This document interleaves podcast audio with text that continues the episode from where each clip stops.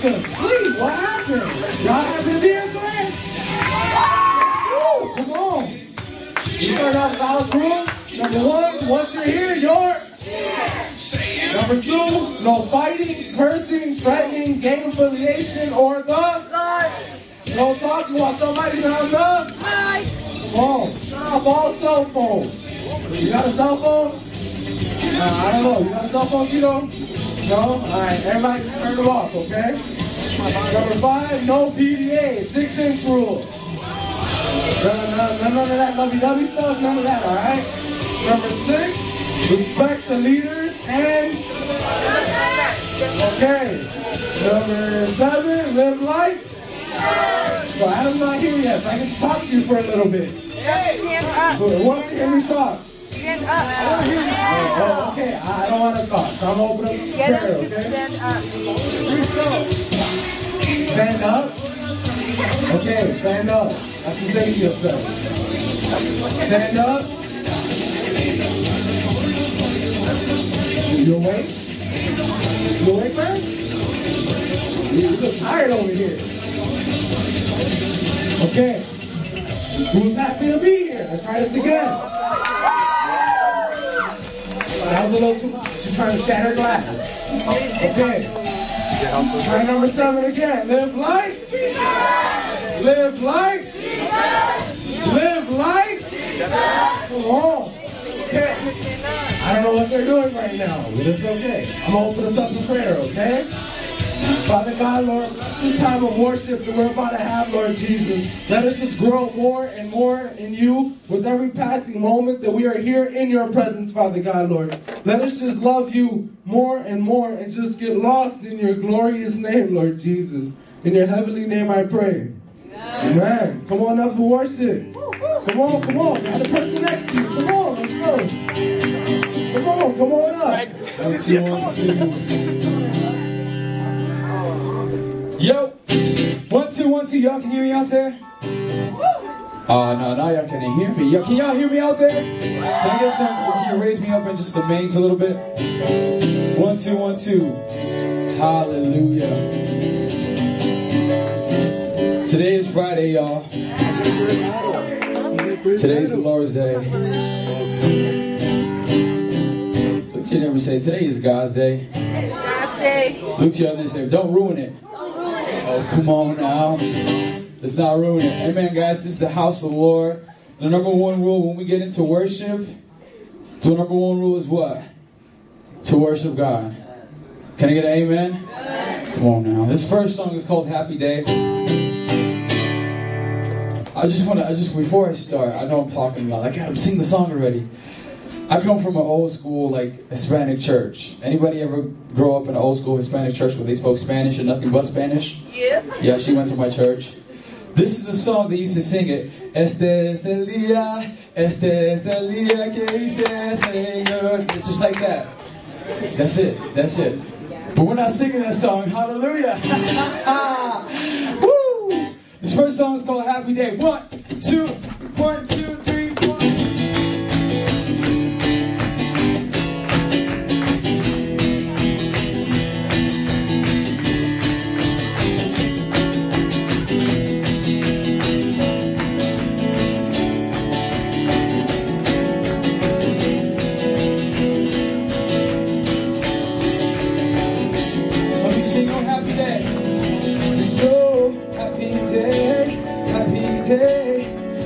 wash my sin away. Oh, happy day, happy day. And I'll never be the same. Oh, happy day, happy day. You wash my sin away. Oh, happy day, happy day. And I'm, I'm the greatest day, the greatest day in history. Death is beaten, you have rescued me. Sing it out, Jesus is alive. The empty cross, the empty grave. Life eternal, you have won the day. Shout it out, Jesus is alive. Well, he's alive, oh, it out. Oh, happy day, happy day. You wash my sin away.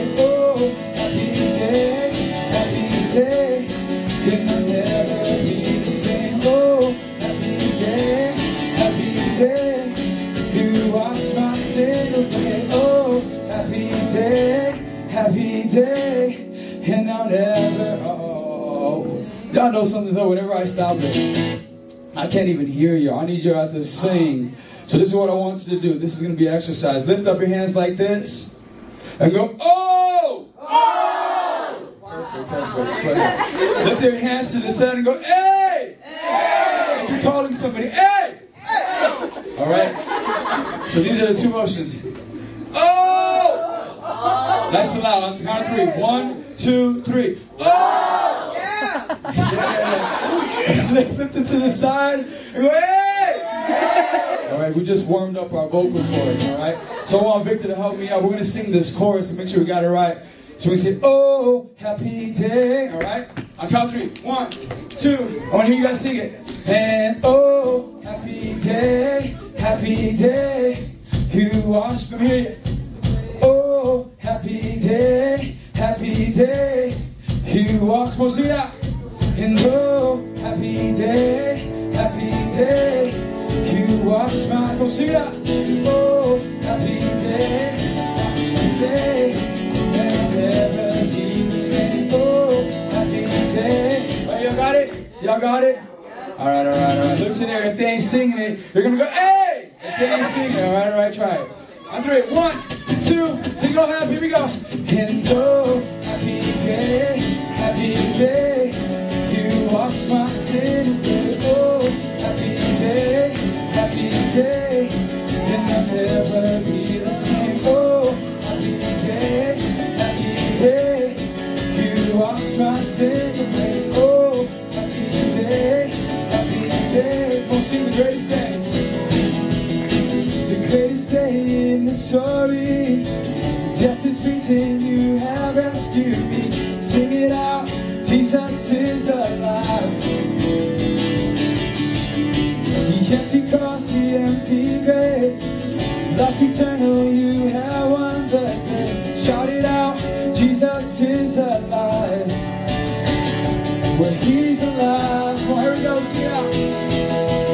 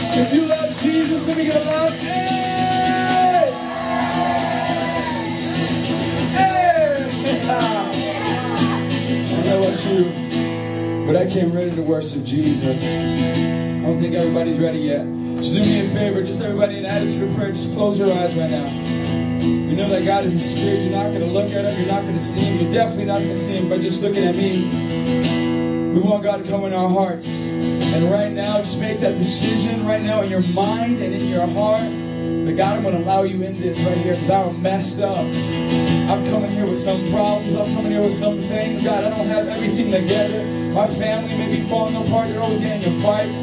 God, I know that you are able. Right now, make that decision that you're going to let them in today. You're going to allow them to speak to you.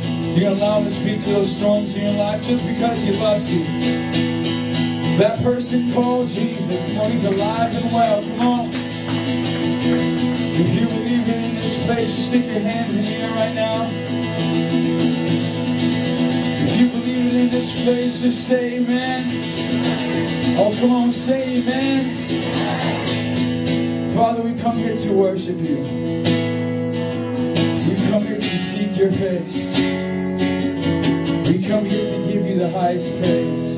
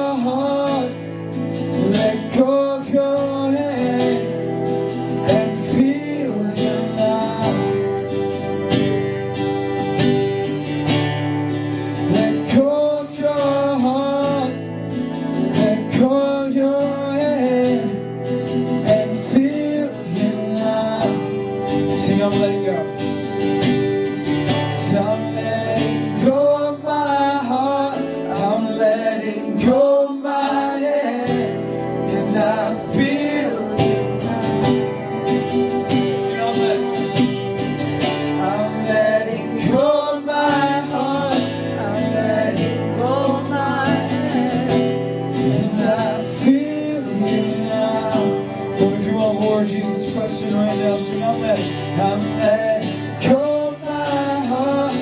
and that's what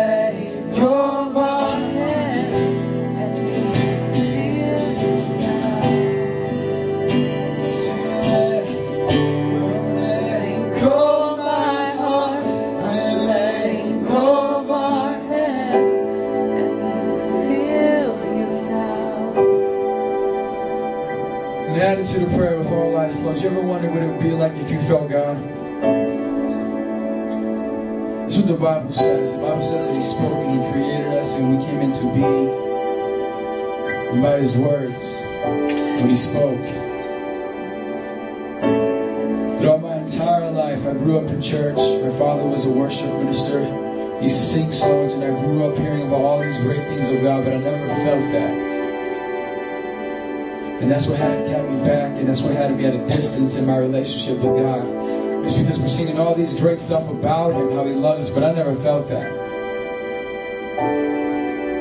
I knew that He loved me. I had it convinced, but I never had an experience, an encounter with God. And I was just going off what I knew. And sometimes, if you just go off of knowing that God loves you without ever experiencing, feeling that love, you'll run dry. You'll run dry, and Christianity is going to be so lame. But the day that I came to Jesus and I experienced His love, and it wasn't just us singing loud where everybody gets loud and you kind of can't hear your neighbor. So you think, oh, that must be God's love. I can't hear myself sing. So, but I, I said, God, come into my heart. I'll open it up to you. God, I repent from putting things before you. It's one of the reasons why I couldn't feel you. I started loving something else more than I loved you. God, I repent for putting this relationship with so so and so before you. And I started getting rid of some of these things that were blocking. And I just came to God, God, here I am, fill me up. If, if you're there, just fill me up. And I just felt the love of God just coming to my heart. We poured it out. And it was this. I just had a revelation of Jesus when he died on the cross. And it broke me. Tears started coming down my face because that same Jesus at that very moment became alive. It wasn't just one thing I read, but he came and spoke into my heart. It was the thing on my mind. It consumed my thoughts. And I'm just like, oh my gosh, Jesus, do you love me this much? And just in an audible voice within my own head, just yes. I just started to weep. My encouragement is this. The song is talking about letting go of your heart, letting go of your head. It's exactly what we want in these times of worship. Just let go of it, let go of your agendas, let go of your status. I'm telling you, God's love is the greatest, the best thing you'll ever experience in this life. Father, I pray in the name of Jesus that you will pour out your love. In the name of Jesus, pour it out, God. If you want it, just an attitude of prayer. If you want this same anointing, just lift up your hands. You don't have to raise your hands. You're not doing it for me. But if you want it, just raise up your hands right now. If you're saying, God, I want this, pour it out, pour it out. And say, God, pour it out on me. Just ask Him in your own words. Don't just do it because I'm saying it. Tell Him from your own heart, from your own mind, say, pour it out, God.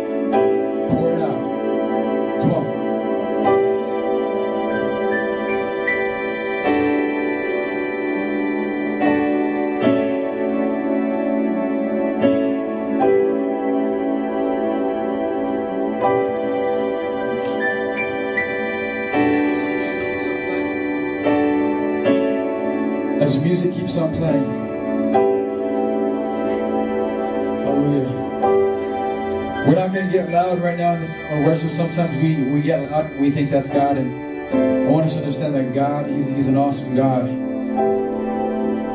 Um, and we don't need loud music to feel Him to know He's here. He's a Spirit. Just take the next couple moments, these next couple moments, to pour it out. Pour it out. God, I pray that you pour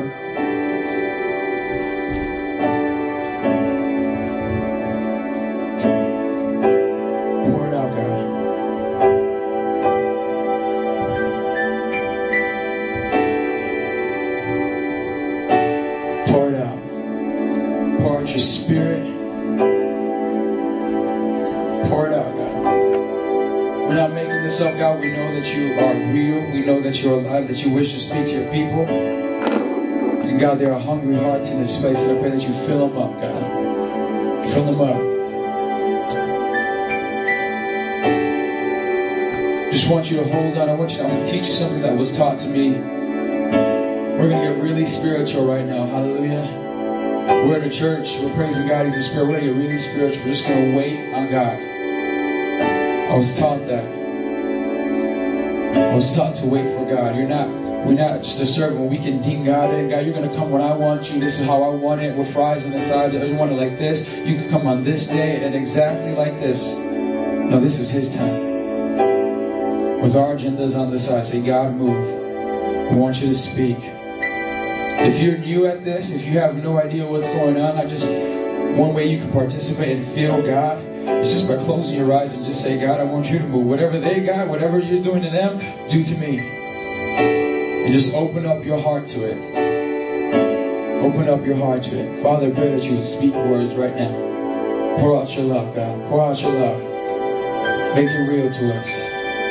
Make it real to us, God. We desire it in this place. We desire in this place. You are holy.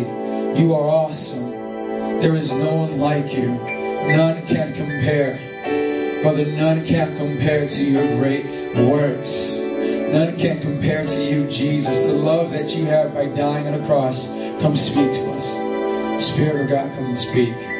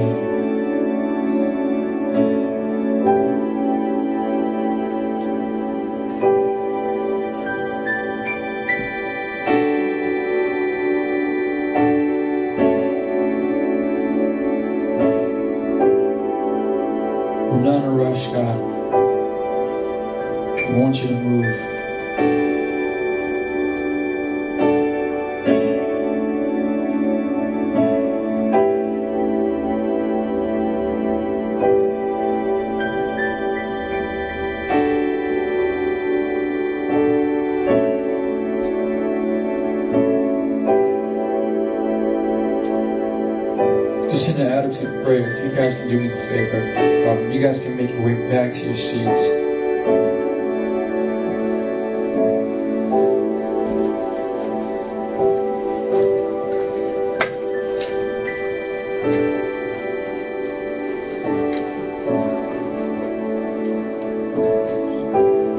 We're just gonna go ahead and move into our service right now. I um, I just feel a leading to do that.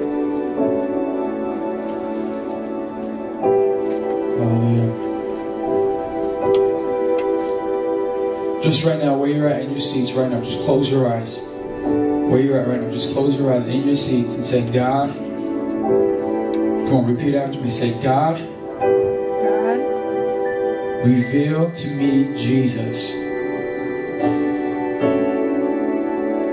Reveal to me your Holy Spirit.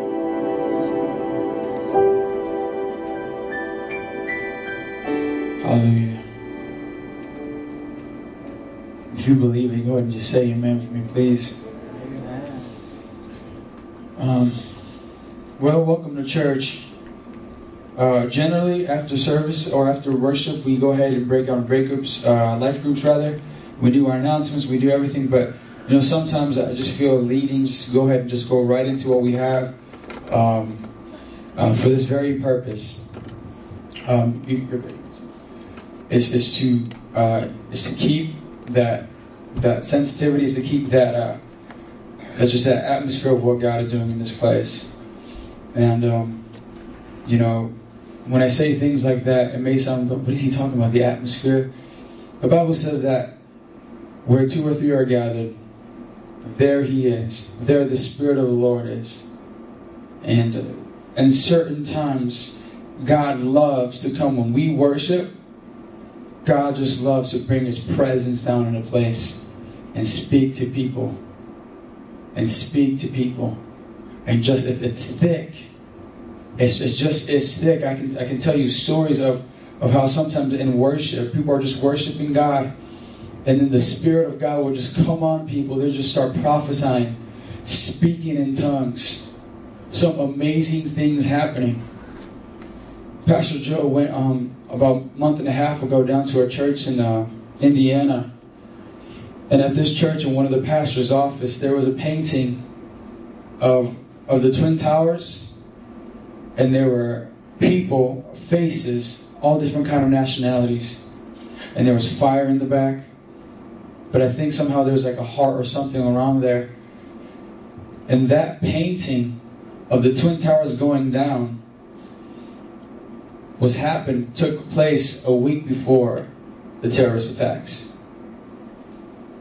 Someone in a worship service, when we're worshiping, singing, singing praise to God, they have this ministry where they have people come up to the front and they have this canvas and people are just painting. And it's just a form of worship and expression. They're painting, and this person paints the Twin Towers going down and fire people around the heart of the Lord. A week. A week before the terrorists came.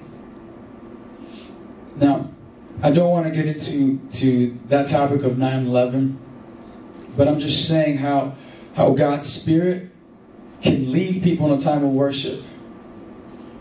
Can lead people they had no idea what they were painting, but they were just praying, God, I pray that you save people. I pray that you know you would lead America. They were just praying. Amazing things happening in worship. I remember some awesome testimonies that in a time of worship, testimony at SUM, they were worshiping God and they're praying to Jesus, right? And they're just at a time of soaking where the music's just playing like we were doing right now, and they're just praying, praying, praying. And they started praying for healing for one another.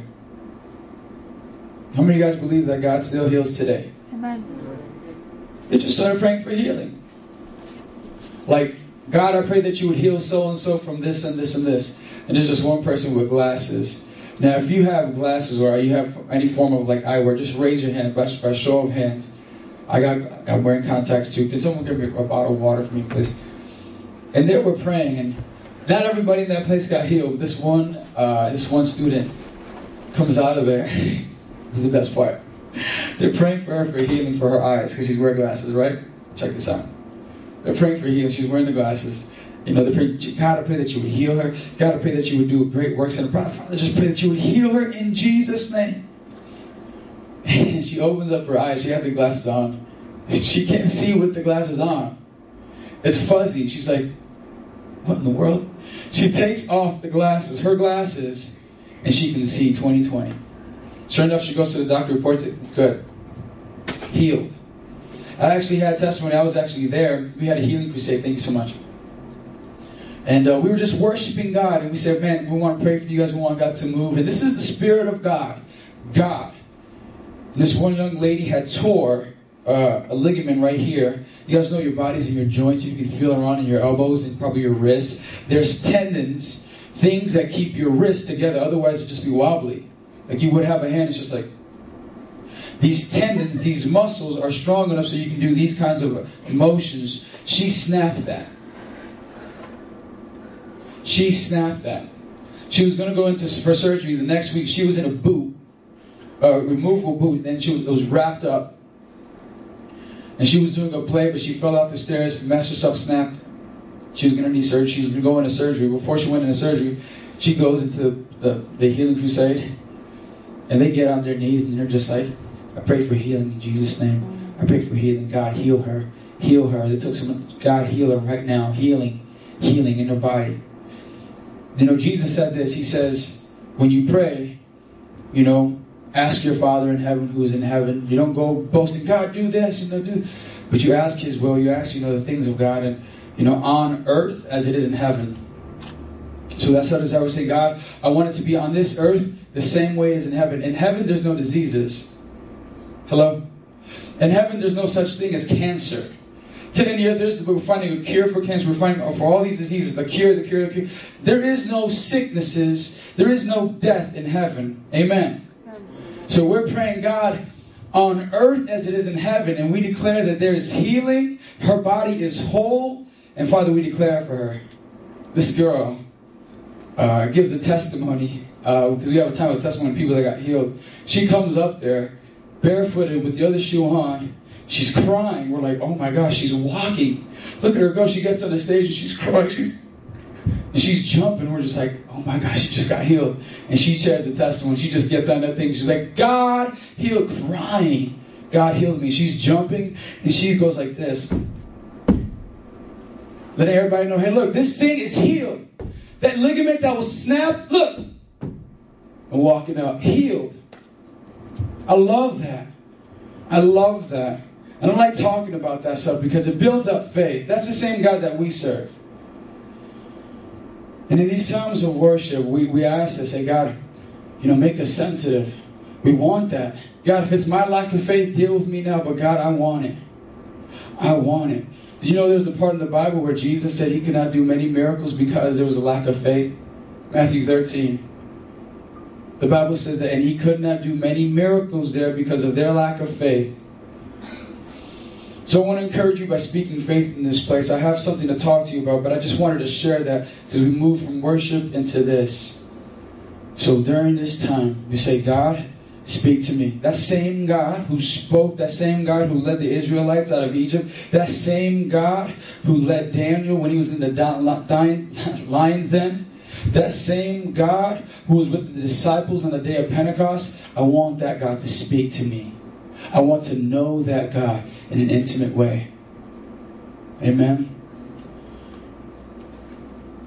Um, this month, uh, we're changing gears. Uh, we have a new focus.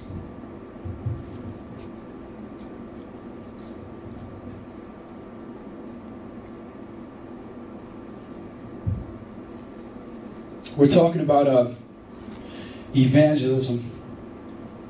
And we're talking about God's, that same God that, that we experience here, that same God that heals people, that same God that saves people, going out to the streets and meeting people.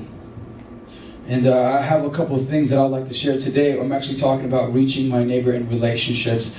And it's no coincidence, okay, that we're going and talking about this in relationships. We want a relationship with God. I love worship services because at a time like that, you're vulnerable. You're not trying to impress nobody.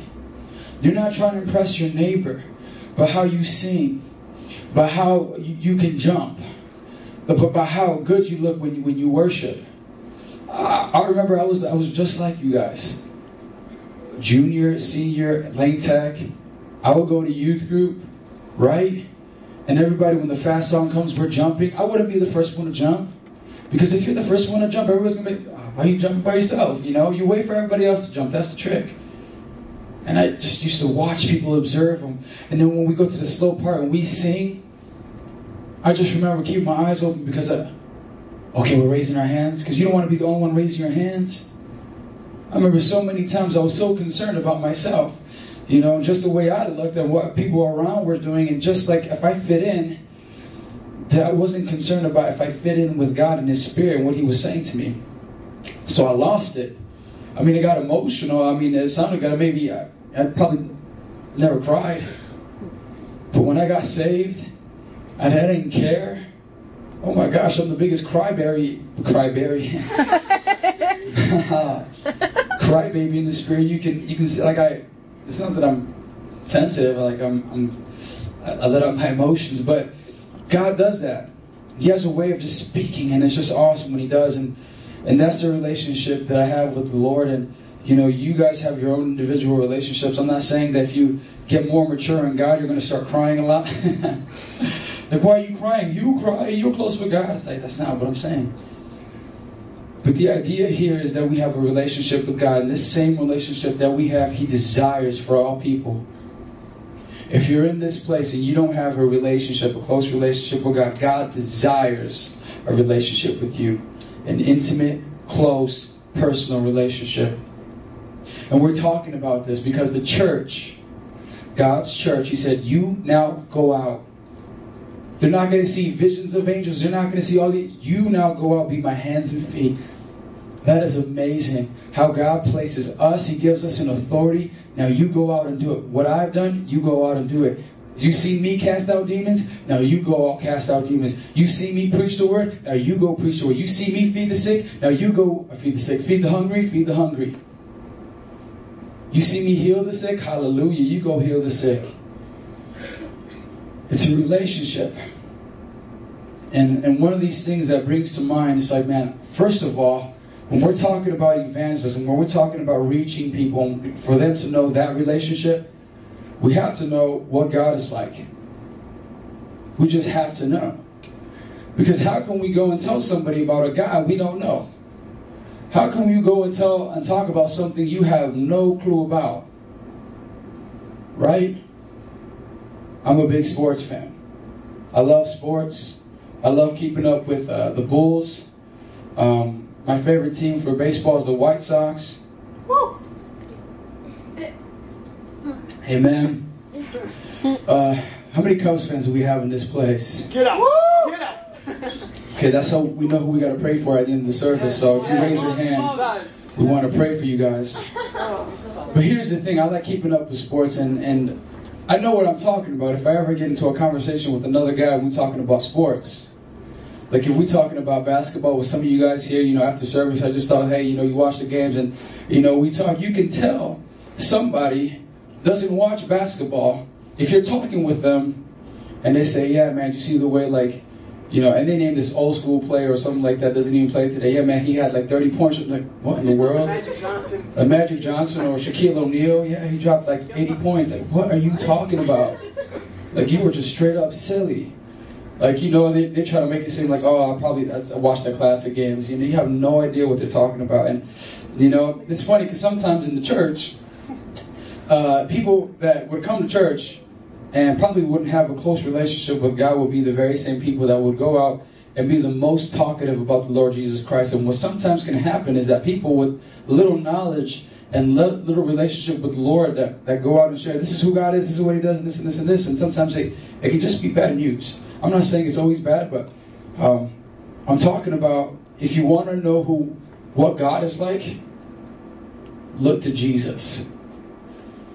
And that is the point. We're going to start there. When we talk about God and when we experience God, you ever want to know what He's like? Man, I wonder what He's like. Look to the story of Jesus God in flesh. You don't need anything else. Like, man, I want God to do this. I want God.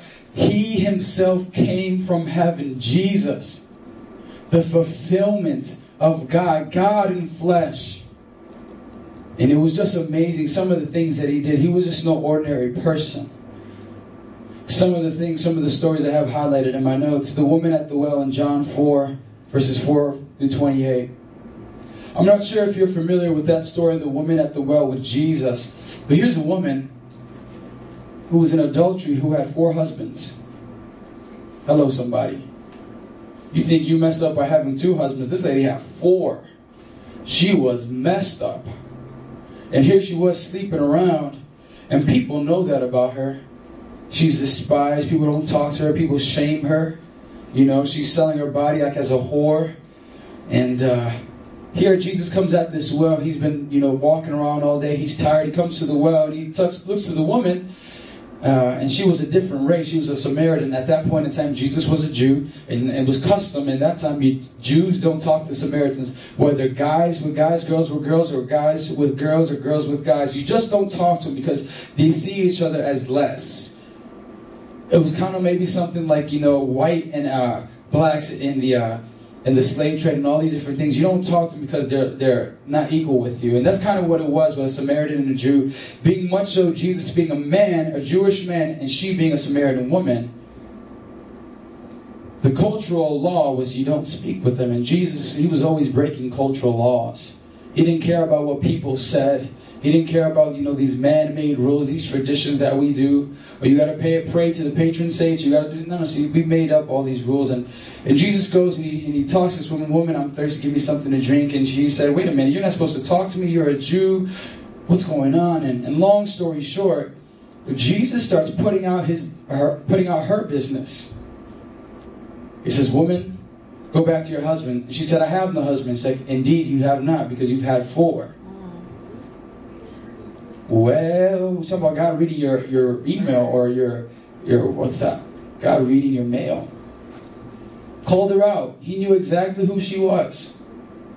Yet in that whole entire time, Jesus' conversation, Jesus' attitude towards this woman, when everybody had rejected her, he paid attention to her and he was talking with her. And what did he do? He restored her. A woman who was looked down upon, who was an outcast, who many people would walk by, even the Jewish people, even the religious people would walk past like this woman. And Jesus himself comes and restores her. And she becomes one of the very first evangelists. And she was a woman. It's amazing. You want to know what God is like? Look at Jesus. How about this one? The man with leprosy. Luke 5, verses 12 through 15. Here is a man. I'm not sure if you guys are familiar with leprosy, but it's a very, very um, uh, life ending disease. Leprosy is uh, when you catch it, it makes your, your hands and parts of your body go white. What happens is you stop losing feeling in your hands. They become dead skin. And what happens is your skin starts to fall off. It starts to fall off. There have been accounts of people with leprosy when they, they scratch their ear, their ear, Ew. their hand, their fingers start to fall off. People with leprosy now have numbs. If you see pictures of it, it's, it's totally destroying people's lives. It would, it would eat away at your skin. The moment you had leprosy, you'd have to go out from your family. You couldn't be around your children. You couldn't be around your wife. You couldn't be around your husband. You couldn't be around anybody but an outcast and live the rest of your life. And every time somebody came around you, you had to yell out, unclean! Unclean! To let people know, because if they got close to you, you can catch leprosy. So you had to yell that out. So you were an outcast. Here is this man who has been outcast for a period of time, not having physical touch, being rejected. You want to know what God's like? Look to Jesus. Jesus comes up to this man. Love this. And the man comes up, man, Jesus, Jesus, Jesus, because he's hearing all these news about Jesus. Word is traveling. He's not by the crowds, but he can hear all the clamor. Like, man, this, who is this Jesus guy? And he sees the Messiah, and he's like, Jesus, if you are willing, heal me. He says, Your faith has made you well.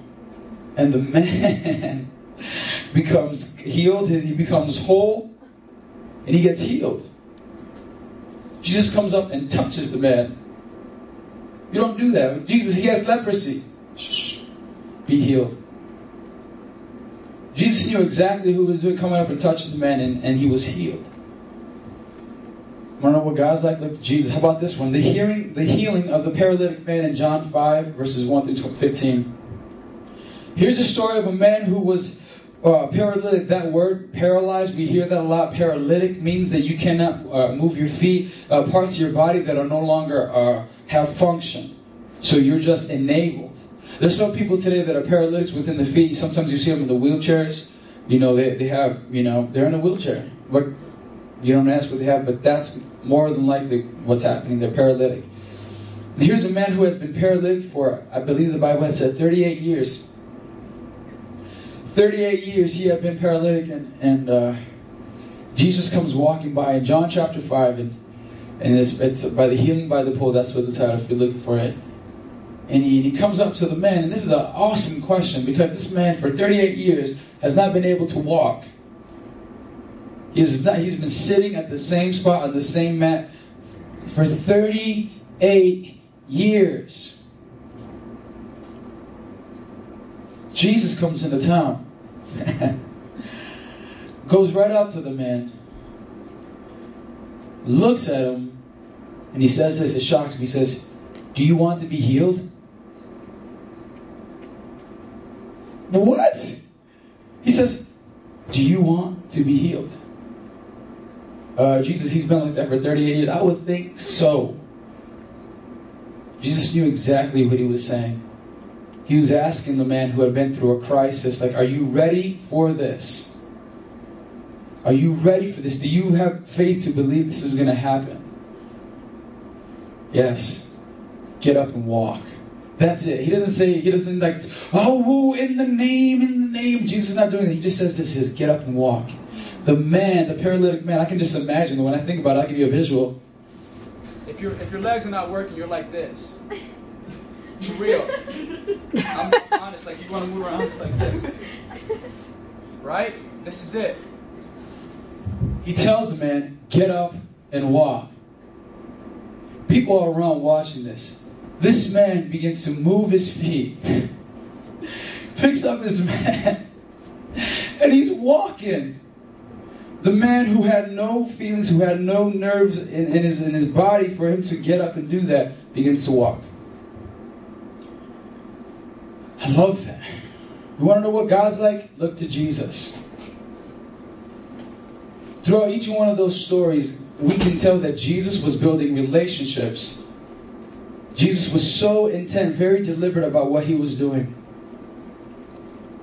And uh, um, talking about evangelism, one of the things that I want to bring home with you is, is know who God is, know what Jesus was like in the area of relationships. One of the biggest things that we do here in this church that we believe that Jesus said to do is to go out and preach the good news. Last week I came back from a trip. We, uh, our Bible college goes out to Mardi Gras, the largest party in the nation, and people go out there just to sin, to do horrible, awful things, and we go out there to preach the Word of God.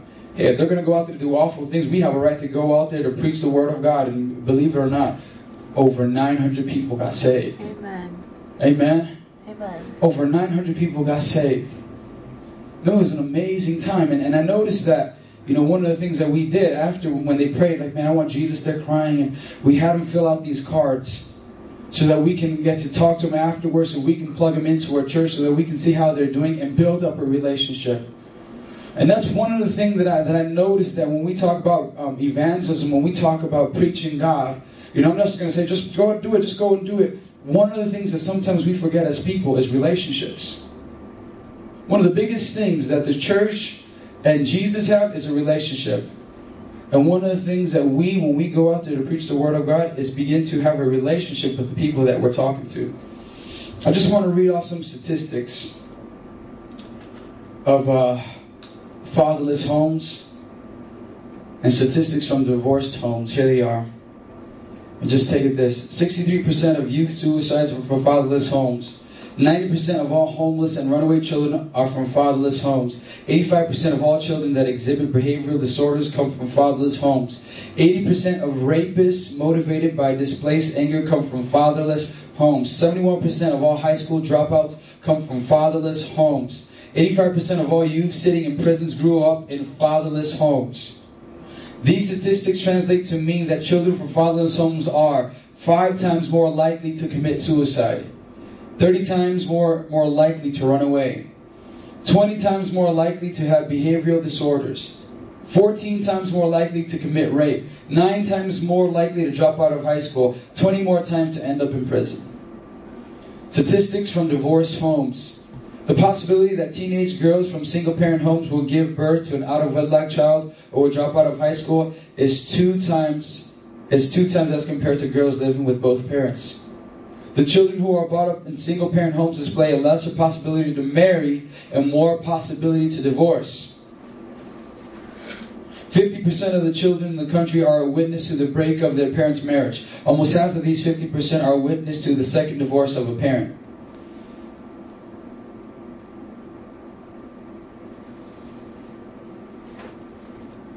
I read all that. And sometimes this stuff doesn't even shock us because we're living in it. Some of us may come from it. And I don't read these statistics lightly to just go ahead and just say this is what's going to happen. I read these statistics so you guys can be aware. It's not a joke. That's why God has called us to preach the good news. And, and I'm so happy that I know what Jesus is like. Because every time I look to the story of Jesus, I get the idea like, man, all these people who grew up in this kind of homes, all these people with these problems, all these people, God wants to build a relationship. God wants to restore. Like the woman at the well who had been rejected her whole entire life after she had done one mistake, God wanted to restore. God wanted to make that man who had leprosy, he wanted to make him whole so he can go back with his family, restore everything that he had lost, give it back to him. God wanted to restore him. The man who had been paralytic for 38 years, God said, I wanted you to get up, be healed. And later on in the story, Jesus comes back and says, Hey, look, go and leave your life of sin. Stop doing what you once did in the beginning, otherwise it may be worse for you. And I read these statistics and they hit home because I'm looking at us and guys, we're living in the last days. The Bible says that Jesus is going to come back, and before Jesus comes back, we're not going to know when he's going to come back. So all these people say he's going to come back May 3rd, or he's going to come back April 22nd. None, none of that. The Bible says he's going to come like a thief in the night. No one's going to know.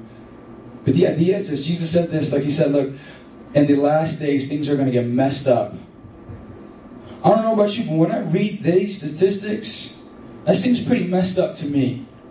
It doesn't seem normal. It doesn't seem something like, okay, that's fine. And the purpose is God has called us. God has called you. God has called His church to go out and do something about it. And I love this. I start off with this because he remember he gives us his spirit and he says, You go out and do it.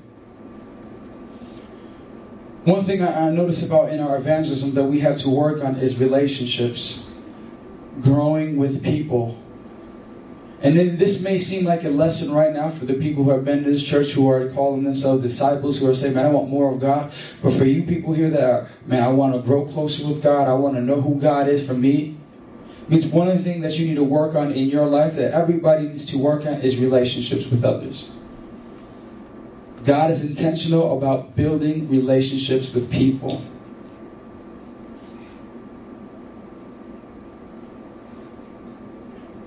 Have three characteristics, then we're going to close up in prayer about these relationships. Number one, it is personal. It is personal. What I have with the Lord is what I have with the Lord. What Lawrence may have with the Lord is what Lawrence has with the Lord. What what uh, Melanie may have with the Lord is what Melanie has with the Lord. But it's the same Spirit of God that He wants to pour out on people. It's nothing different. It's not like Lauren gets one thing and I get something else. It is that same Spirit that resurrected Jesus from the grave. It's the same. It's personal.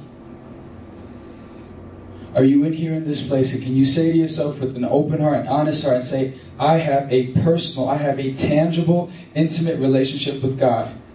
Now think about this. If you answered no, we'll start there. But if you answered yes, I got another question for you. What does that look like? What does that look like? What does your personal, close relationship with God look like? Think about that. Does it consist of just coming to church and that's it? That's as close as you get to God? Because if in our mind that's that's the only thing where it happens, just coming to church and that's it, you're missing out. There was always so much more. Think about it. What does in your life a personal relationship with God look like? Have you been slacking on that? Because he's not like a guy he's going to force himself on you, like you're going to be saved. No, I'm saved. No, no, no. He wants you to come after him. What does that look like? John 17, 22 to 23 says this I have given them the glory that you gave me, that they may be one as we are one, I and them, and you and me. Jesus is speaking. He said this May they be brought to complete unity to let the world know that you sent me and have loved them even as you have loved me. I'll read the last part. May they be brought to complete unity to let the world know that you sent me and have loved them even as you have loved me. It's personal. Do you experience that love? What is that like? What is that like? I wish somebody would have just shaken me and just like, wake up, look, there's there's something more than what you're coming here and just sitting around in these in these seats with your friends. There's something more. It's personal. And that's when we have these times of worship, and that's when everybody feels weird. That's that time when you're supposed to engage with God. God, go closer. One of the things that we do is just pray. We close our eyes. We focus. We say, God, I can't look for you. I'm going to seek you with my eyes closed. I'm going to seek you with my heart. God, speak to my heart. I love you. God, I'm sorry for the things that I've done. But God, I know that you are greater. And if you give me your love, God, you just pray. You just pray what's on your heart. You have you don't have to feel like you have to say these prayers like to make it because that's not real. That's not let it come from your heart. Let it come from your heart. You know, this past month we had February and we Valentine's Day the biggest things and a lot of guys like to be romantic and put a lot of things on Facebook or just give cards and they say a lot of things from the heart. It's easy to talk about girls and just say, oh, this is from the heart, baby. Number three, the little, you know, that little thing, how come there's a heart on Facebook? You know what I'm talking about. And it's easy for us to convey emotions to other people. I love you, this and this and this. Why can't we do that with God? There's like this gap. Like, man, it's hard for me to say that. It's just I can't do it like that with I do with this person. That's the same kind of relationship that God would have, personal. Number two, it's built around love. John 13, 34, 35. One of the key ingredients in relationships with people when we go out there and we preach God is love. Is love, is love, is love, is love, is love. Because the Bible says that God is love, right? The Bible says that God is love.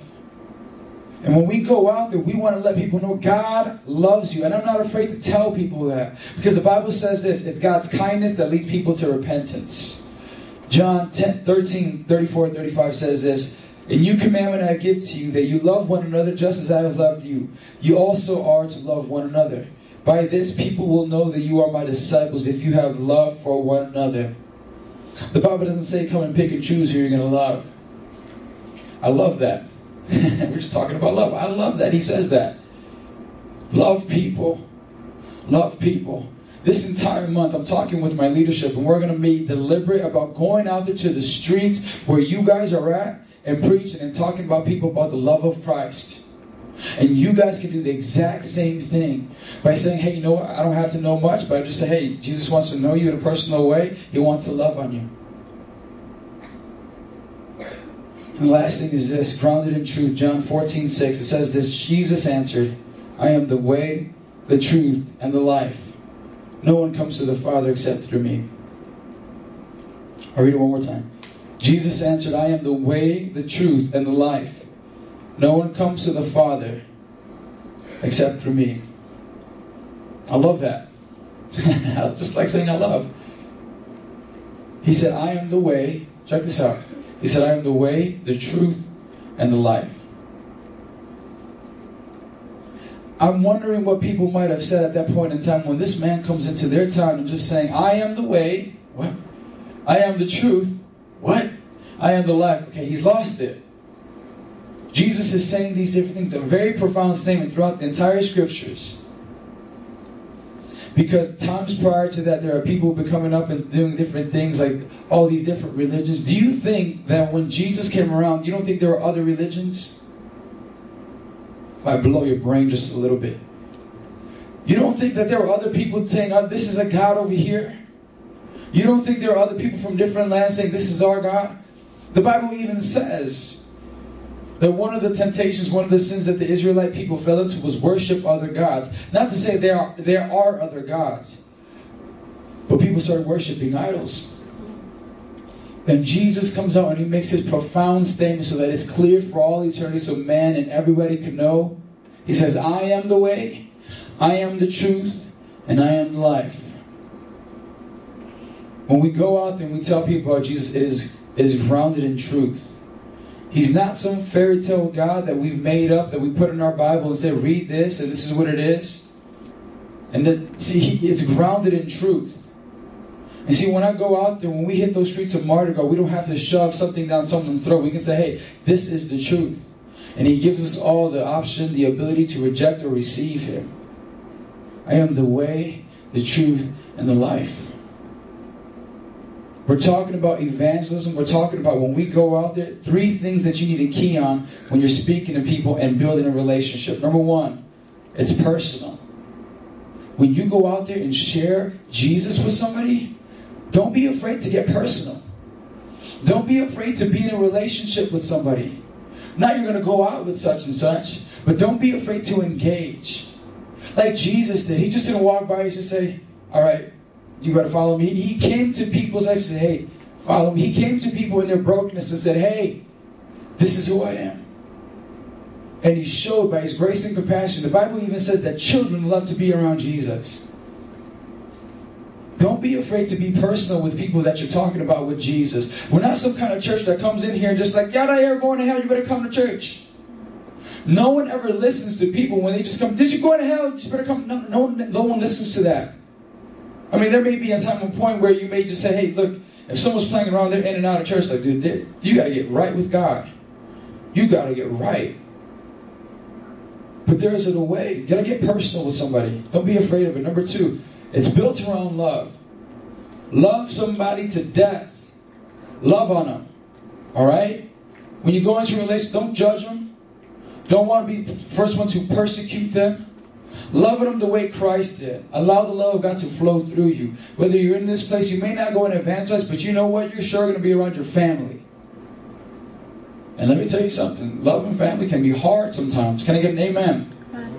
Oh, don't act like you guys love each other. I know you guys fight. Come on now.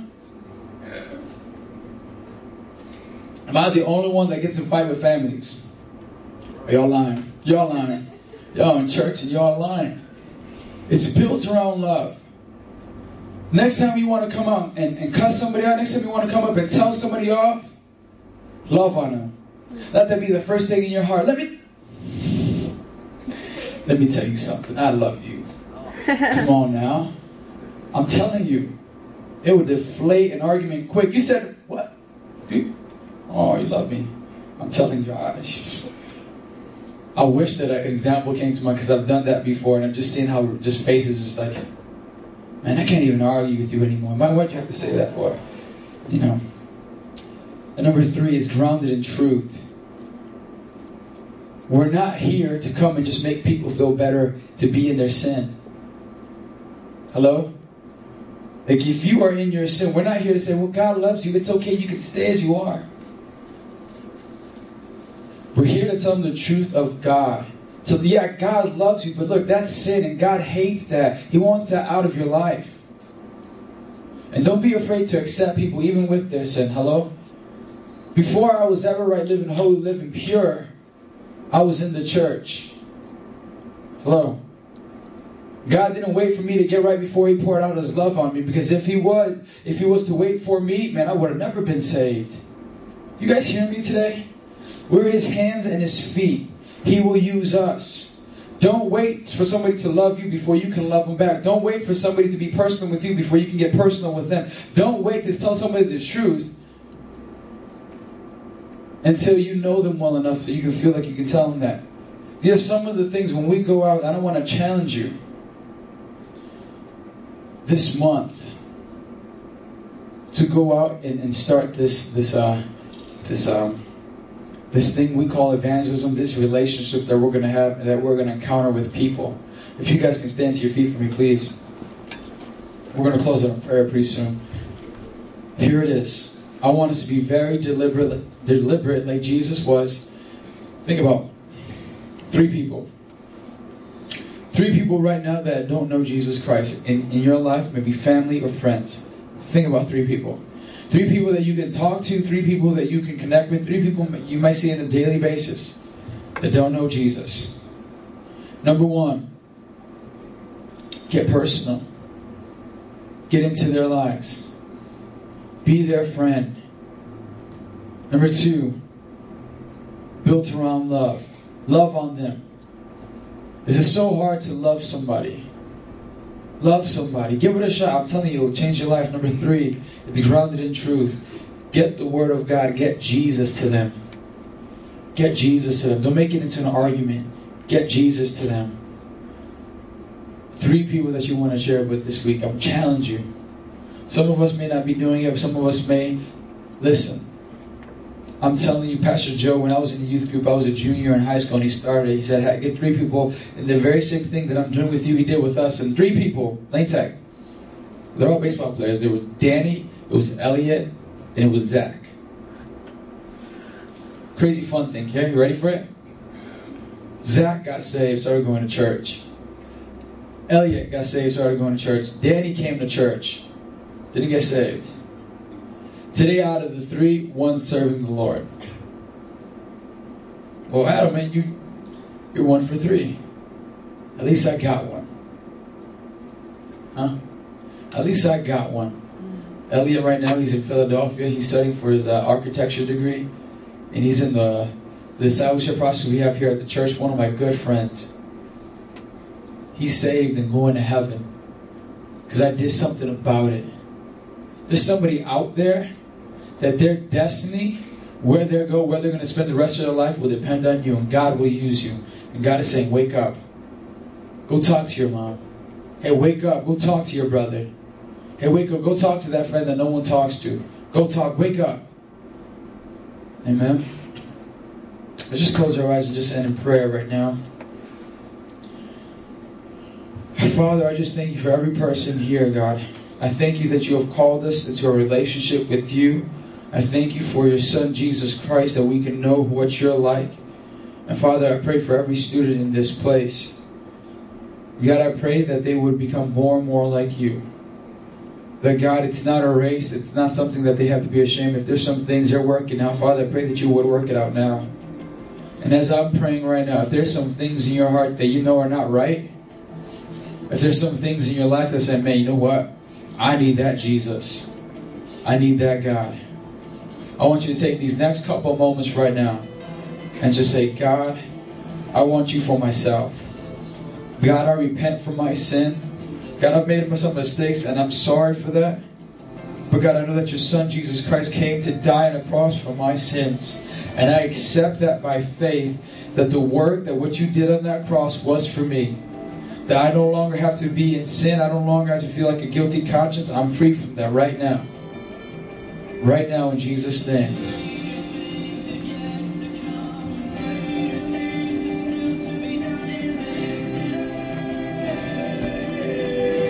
And Father, I pray for these youth in this place, God. That God, when they leave this place, God, they will be reminded of who you are and what you're doing. And Father, I pray that you would keep on continuing, God, for the, the amazing stories that we're going to have this month, Father, of the people that will get saved, Father, through these through these people here today, through these youth. God, I pray that you would do it, you would do it, you would do it, you would use us. In Jesus' name. Amen. Amen. You guys can give the Lord a hand clap of praise. Hallelujah. Hallelujah. Just really quickly, what I'm going to do, I'm going to go through some of the announcements that we had today. I'm going to go through uh, some of these things, and at the end of service today, right now, what time is it? Can someone give me the time? 852. Perfect. After this, we're going to have a time of breakouts, and then we're free to go. Amen. Look to your neighbor and say, You still awake? Some of y'all were sleeping. I should have thrown water on all of you guys were sleeping. Hallelujah. Amen. Amen, amen, amen, amen. We just got some quick announcements. Guys, here at Metro Praise Word Church, we believe in this vision. Can you guys read it with me? One, count of three. One, two, three. Loving God and loving people. That is our heart. And this month, like I said, we're talking about evangelism. We want you to do it. We're going to be at your high schools, on the streets, preaching, witnessing. I mean, we might even bring out our sound systems and start rapping, start singing at your schools. I mean, it's going to go crazy. Cops are going to come. They're going to start shooting. Hallelujah. It's going to be, oh, snap, Jesus. You know what I mean? Not that serious, but, you know, I'm just making it a little extra, a little more entertaining for you guys. Uh, strategy is connect, mentor, ascend. We definitely believe in this. Connect you to the cross. One way you connect is at a life group. I am moving my life group back to a Saturday. My life group will be Saturday at 6 o'clock. And one of the things that we want to start doing is start having life groups at your crib. Uh oh, oh snap, oh snap. That's one of the reasons why we want to have a party at your house because we know you got.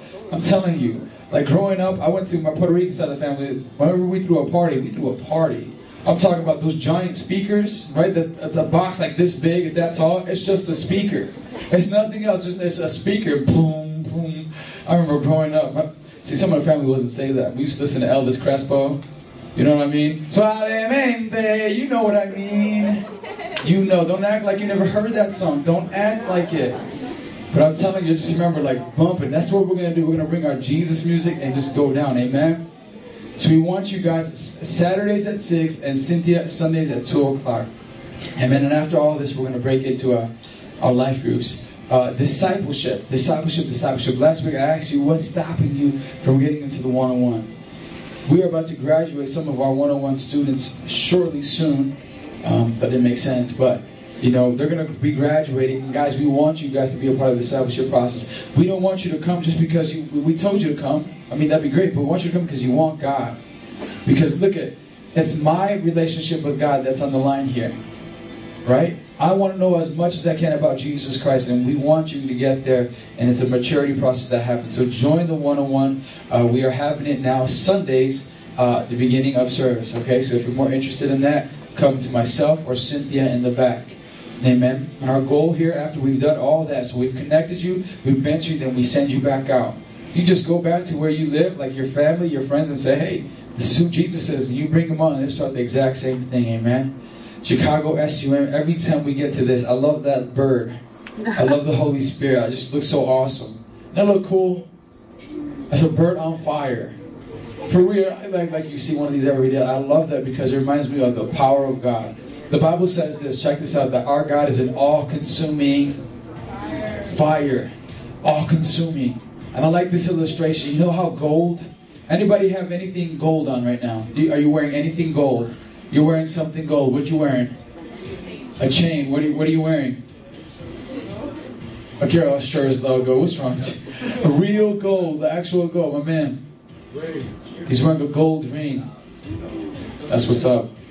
Gold, before you can wear it, before you can fit it on, it has to be molded. It has to go through fire because it gets the impurities out.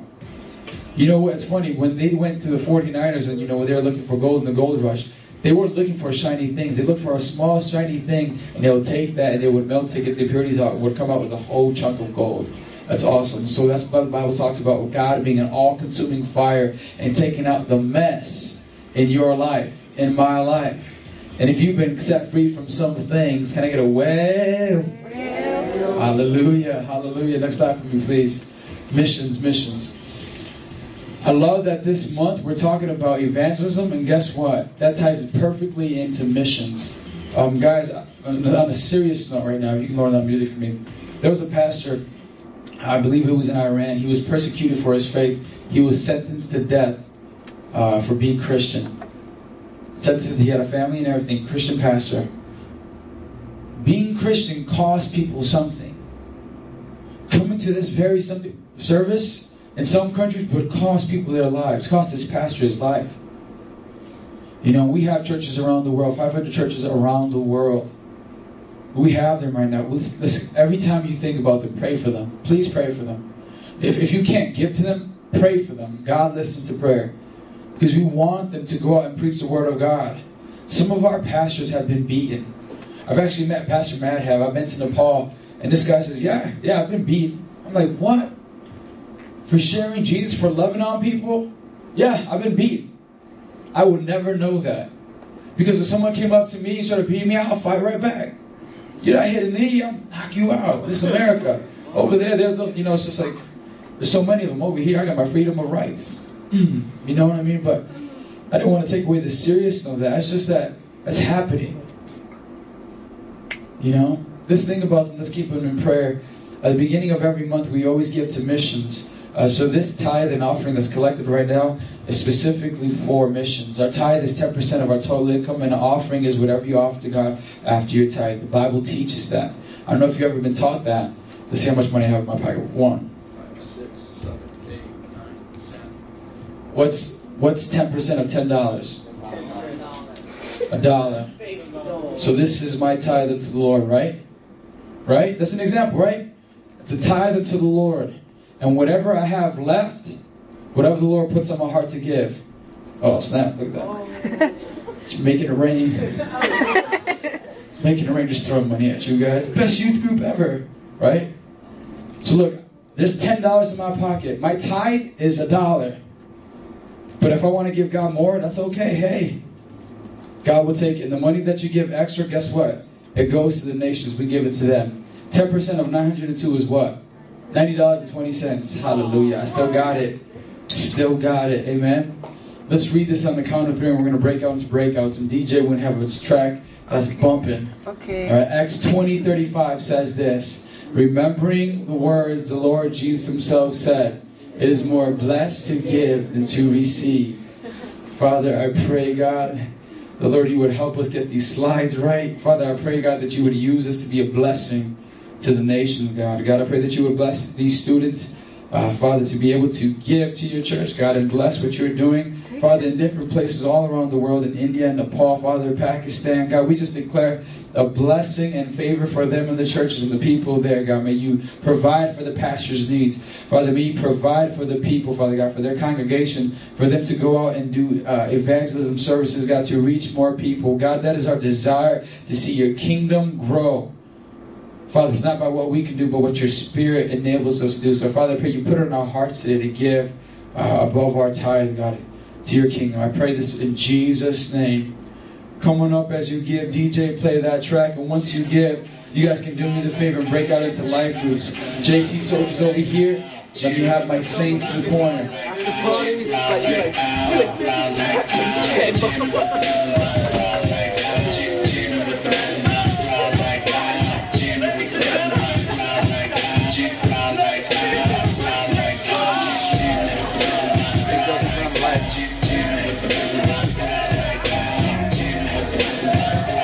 Amen, amen. Two minutes, we're going to break back in.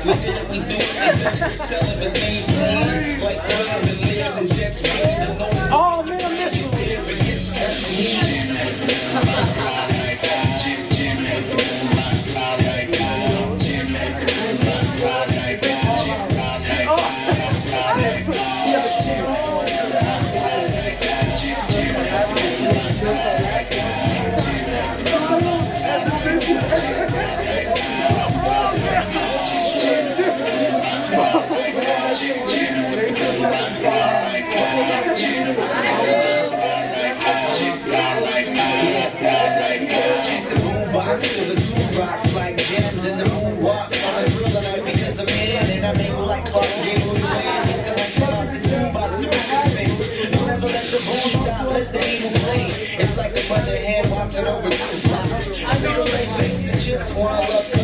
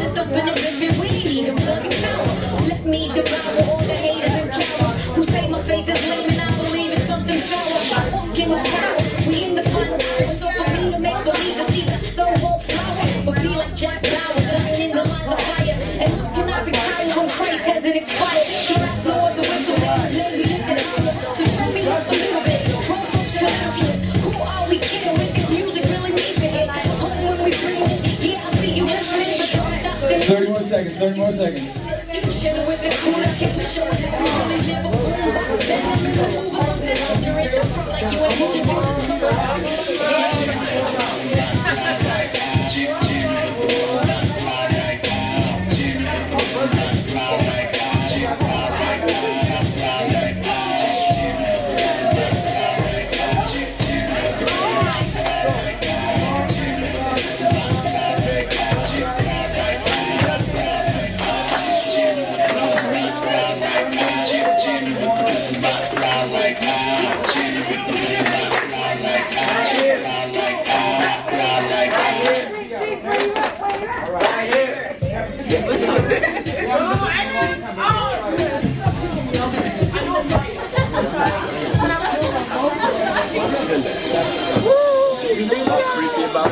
Five, Cynthia. She's the best life leader ever.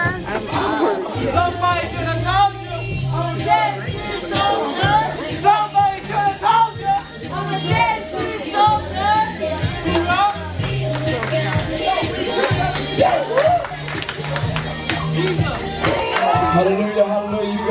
are fellowship. We love you all. See you guys at Life Group and Sunday.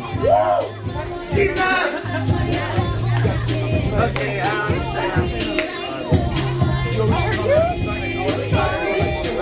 like awkward.